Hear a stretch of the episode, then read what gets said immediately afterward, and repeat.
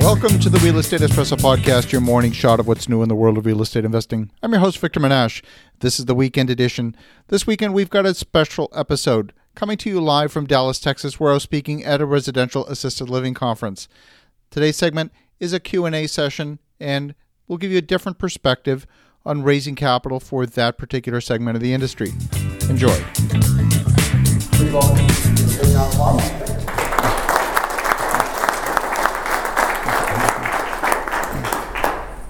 Well, good morning. Good morning. Put up your hand if you're uncomfortable asking for money. Awesome. Because when you're raising capital, you should never, ever, ever be asking for money. What I do when I'm looking to raise capital is I'm offering people the opportunity to collaborate with me on a project. And that, that has a completely different feel to it. And it's not just playing games with words, it's a different perspective. And think about it from the point of view if, if you had a very strong relationship with somebody, somebody that you really cared about, and you had a compelling opportunity, if you're sitting on the winning lottery ticket, you'd be disloyal to not offer them the opportunity to go halvesies on that lottery ticket. So you're not asking them for money, you're offering the opportunity to collaborate with them on a project. That's completely, completely different. Lowe talked about the importance of relationship. And that's vitally important. One of the rookie mistakes that I see a lot of people make is this idea that if someone, well, you know, Uncle Joe has money, therefore I'm going to hit him up for money. Well, that may not be the right fit. You know, if Uncle Joe is only invested in treasury bills and, you know, 1% certificates of deposit at the bank, you know, you're talking about building a, a new assisted living home you're in outer space from his point of view. This is not necessarily going to be a good fit. So, when it comes to investing, what you're looking for is that perfect fit between the goals for the money and the goals for your project. And if that perfect fit doesn't exist, it's going to be forced. And anytime something's forced, it usually doesn't work. Think of it a little bit like a marriage. You know, if, if, if you're out there, let's say you're, you know, you meet someone at a bar and and you really start pleading with them, you know, let's go out together. Like, does that work?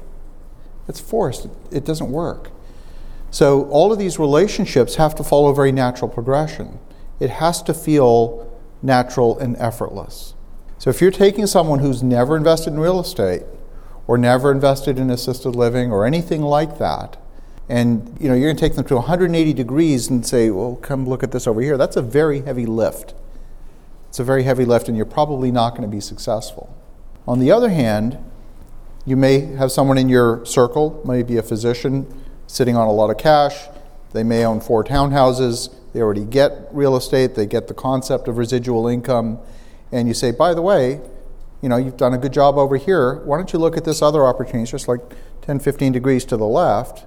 And now you're not taking them through 180 degrees. You're just saying, well, look over here, see if you like this better. That's a much, much easier conversation to have because you're not trying to educate them on the merits of, of that kind of an alternative investment that's not a, a Wall Street investment, it's a Main Street type of investment. You're taking them just a few degrees to the left. It's much, much easier. Does that make sense? So, your goal is to find the right people who have the potential of becoming investors. How do you do that? You're going to talk to a broad spectrum of people, and you're going to find, well, this person has one set of goals. Maybe they're looking to place 25 grand to work. You've got another person over here that's looking to put half a million to work. This person wants a 15% rate of return on their money. This person is happy with six. By the time you've had a bunch of these conversations, you are completely confused on what to do because you can't offer a, a complete menu of different choices that are going to be perfect for everybody. You get to do one offering or maybe two. You might have a debt offering and an equity offering, but you're not going to do six. You're not going to do 10. So you have to figure out how are you going to find a sweet spot. Now, the key to doing that is to develop what's called your investor avatar. You've got to find who is your perfect investor. And this is true, by the way, when it comes, and, and I don't want to talk use marketing lingo because this is not like going out and selling baseball caps, but the same concept applies if you are in if you are in the world of marketing and you're marketing a specific product, you're marketing to a very very specific customer. Uh, very simple example. You know the, the fashion designer uh, Donna Karan, DKNY? Do you know who she designed her clothing for? Herself and her three closest friends. Very, very specific customer avatar. When she came out with a line of men's suits, do you know who she designed them for? Her husband. And she simply made the assumption that there would be enough other people out there like them that there would be a market. You got to be very, very specific. So, in the case of myself, I have a couple of different investor avatars. One of them, his name is Tom. It's a real, real individual. He uh, sold a business, sold a parcel of land to Walmart for $5 million, owns three properties in Martha's Vineyard that he rents out his luxury properties during the summer months, usually 30, 40 grand a week, to movie stars and hedge fund managers, things like that. Very specific individual, very specific set of financial objectives, and will only invest this amount of money for this term. You know, he's looking for a very specific model. Now, there's turns out there's other Toms out there, but I've crafted my approach specifically for Tom, and I go looking for other people that are like Tom, and I don't. If, if there are other people that aren't like him, I'm not focused on that. So I'm looking for those folks that fit that particular model. Otherwise, it's going to be very difficult to pull together an investment. You're just going to see people with money and you're going to think that they're all the same, and they're not. Money always has an agenda. And if the goals for the money don't match your goals, don't take the money. So, how do you match your offer to your investors' expectations? If your investor's rate of return that is expected might be 10% cash on cash, remember you, the rate of return comes from a couple different sources. There's residual cash that's thrown off on a regular basis, and then there's the cash that's generated from the exit. That's part of the rate of return, but it only happens at the end.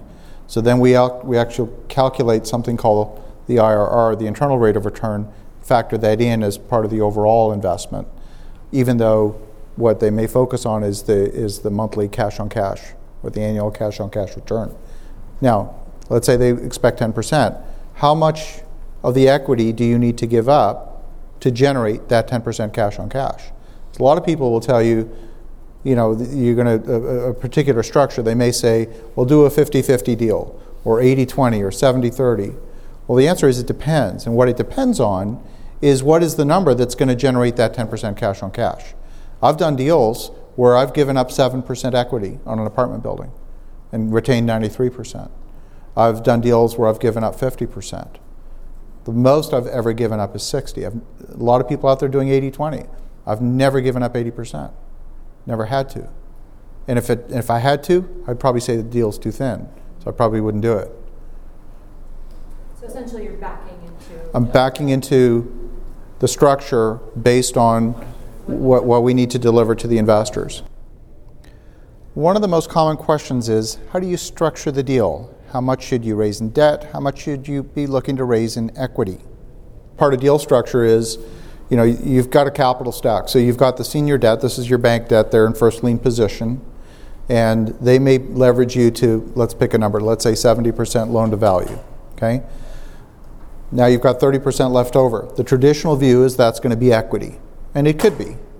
Or you could do what's called mezzanine financing, or sometimes in the lingo they call it mezz or secondary financing, and you might get another, say, 10% in mezzanine financing. That's going to be more expensive money. It might not be at 4.5 or 5%, it might be at 8 or 10%, or maybe even 15%. But in terms of your overall blended cost of capital, it may not actually have a big impact because it's only on that 10%. Might be cheaper to get a 70% first and a 10% second than to get an 80% first because your rate is going to be higher on the full 80%. Right? So if you get that mezzanine financing, now you're not giving up that 10% equity, you're only giving up 20% instead of having to give up 30. A very good source for that middle tier of money is retirement accounts. So for example, you have somebody whose goal would be to earn a fixed interest rate. They don't want to take the risk of equity investing. So you're going to give them a mortgage on the property and fixed rate of return. You're not giving up any equity. They're just getting their regular monthly payment. It's a fixed income type type product. You're not even paying down the principal on the loan because with typically with retirement money, They don't want the capital back, they just want the rate of return. They're putting the money to work for the long term. It's, diff- it's the opposite of what a bank loan is, which is a fully amortized loan, where at the end of the term of the loan, your principal balance is zero. With, with uh, often with mezzanine money, it's interest only. A frequent question when you have an operating business and a piece of real estate is how do you decide where to attract the investment? Do you promote the operating business or the real estate? Where are you going to be attracting investment? Do you want to be positioned as an operating company or as a real estate company or both? When you're dealing with assisted living, it, I think we would agree that it's mostly a service business. It's probably an 80% service business, 20% real estate. But as you know, the tax treatment has nothing to do with how much money you bring in, it has to do with how that money came in. So the way you're taxed on an operating business with payroll and so on is going to be very different on how you're taxed with a real estate business that has depreciation that you can apply.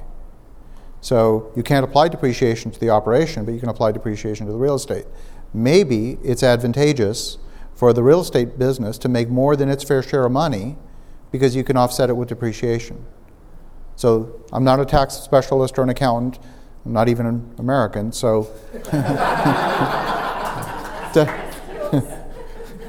so definitely, you know, get your own professional advice. This is not U.S. I said I could. U.S. tax advice according to Victor, but uh, but you want to take a look at what's going to be the most optimum way to slice and dice the pie. I know we're going to be going on a tour here. We've had some great questions, so probably this is the place to wrap up for now. Thank you very much.